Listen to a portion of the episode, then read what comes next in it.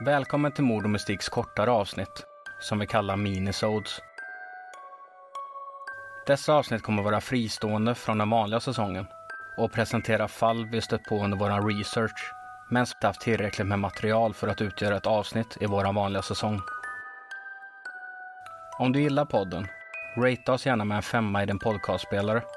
Eller ännu hellre, lämna en recension och tipsa någon om podden. Om du vill rekommendera fall eller komma i kontakt med oss finns vi på Instagram där vi heter Mord och Mystik.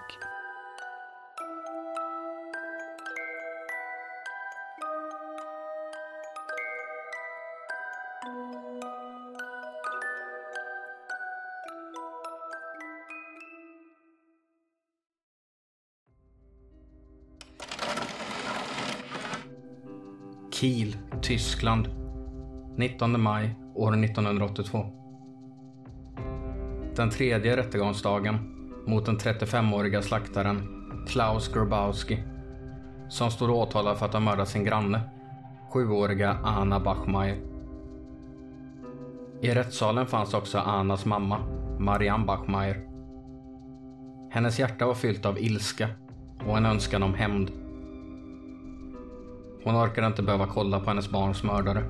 Och hon orkade inte lyssna på hans lögner om sin älskade dotter. I en mammas sista gärning skulle hon uttrycka all den smärta hon kände. Hon drog fram en pistol och avlossade åtta skott mot Klaus. Av de åtta skotten träffade sex och den anklagade dog direkt på platsen. Innan dess att han befanns skyldig.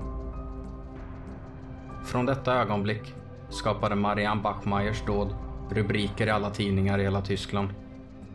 Och hon kom snart att tilldelas smeknamnet Hämndens moder.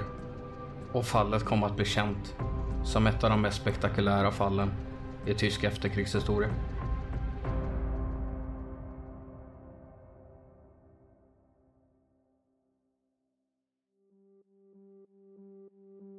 Marianne var 30 år gammal och ensamstående mamma till Anna, hennes tredje barn. Hennes två tidigare barn hade hon gett upp för adoption. Mammans liv var inte lätt. Hon jobbade på en krog för att kunna förse dottern Anna med allt hon behövde. Men trots det var det en jobbig tillvaro för dem båda. Den 6 januari 1981 var den sista dagen Marianne såg sin dotter vid liv. Anna hade blivit upprörd efter att ha bråkat med sin mamma och hon lämnade hemmet för att åka till en kompis. På väg hem till kompisen blev hon kidnappad av grannen Klaus Grabowski som tog henne till sitt hus. Anna Bachmeier hittades död senare samma dag. Hennes kropp hittades i en kartong i en grund grav i dikeskanten vid en järnvägsbro i staden Kiel, Tyskland. Rättsläkare kunde konstatera att Anna mördats genom strypning som skett med ett par strumpbyxor. Det var Klaus egen fästmö som angav honom till polisen som tog in honom direkt för förhör. Klaus tidigare brottsregister gjorde att man misstänkte att han var skyldig till mordet på lilla Anna. Han var tidigare dömd för sexuella övergrepp vilket lett till att han tvångskastrerats år 1976. Men han hävdade hela tiden att han aldrig haft för avsikt att sexuellt utnyttja Anna. Det tog drygt ett år innan utredningen var klar och rättegången kunde inledas. Till sitt försvar menade Klaus att Anna skulle ha utpressat honom för pengar. Enligt honom hade Anna sagt att hon skulle anklaga honom för sexuella övergrepp om han inte gav henne pengar. Varje dag i rätten satt Anas mamma Marianne i rättegången och hörde historierna från Klaus som anklagade hennes dotter för denna utpressning. Marianne blev arg och menade att hennes dotter Anna aldrig skulle göra något sånt. Hon var bara glatt och oskyldigt litet barn. Utredningar som gjorts kunde inte heller bevisa det som Klaus påstod. Man kunde inte heller bevisa att Anna blivit sexuellt utnyttjad innan hon blivit strypt. Men med tanke på Klaus historia av sexuella övergrepp var det skäl nog för att anta att det varit motivet till kidnappningen och mordet på Anna. Rättegången kom dock inte att nå tidpunkten då domen skulle tillkännages. Marianne kom till domstolen den 17 mars 1983 med en Beretta M 1934 halvautomatisk pistol. Hon hade bestämt sig för att avsluta Klaus liv. Utan ånger agerade hon med allt det raseri bara en mamma kan känna för den som brutalt mördat hennes barn. Till polisen sa hon senare att motivet till skjutningen var att hon inte klarade av att höra på alla lögner i rättssalen och att hon kände att hon behövde göra något åt saken.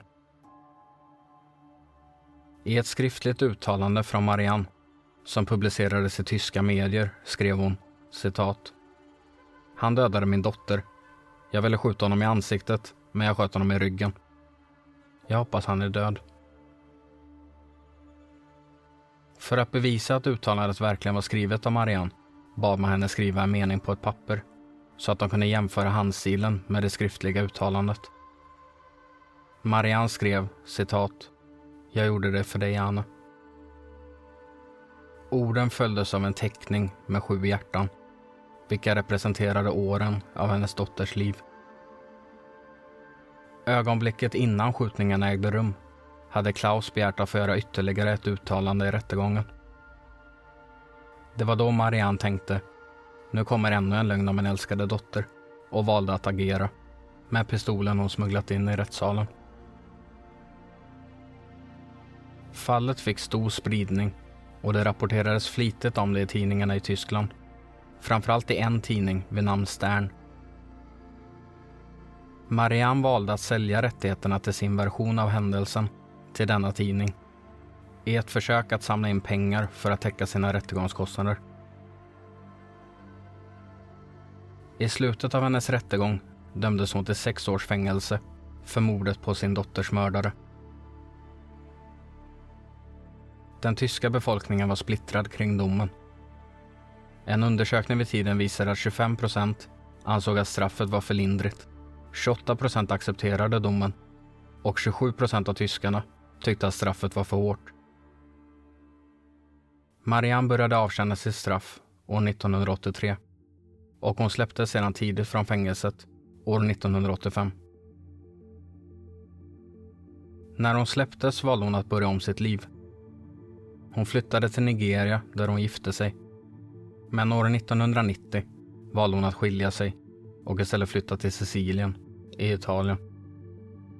Där upptäcktes det att hon drabbats av cancer i bukspottkörteln.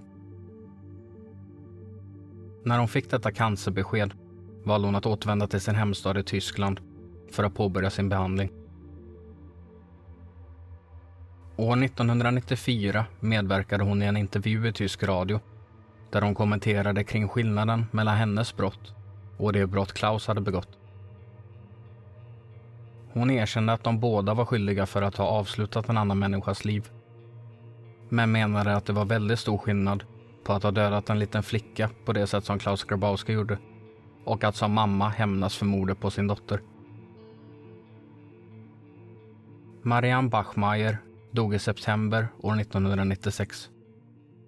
Hennes död ägde rum på ett sjukhus i samma stad som hennes dotter dödades. Du har lyssnat på Mord och Mystiks minisode. Hoppas du gillat avsnittet.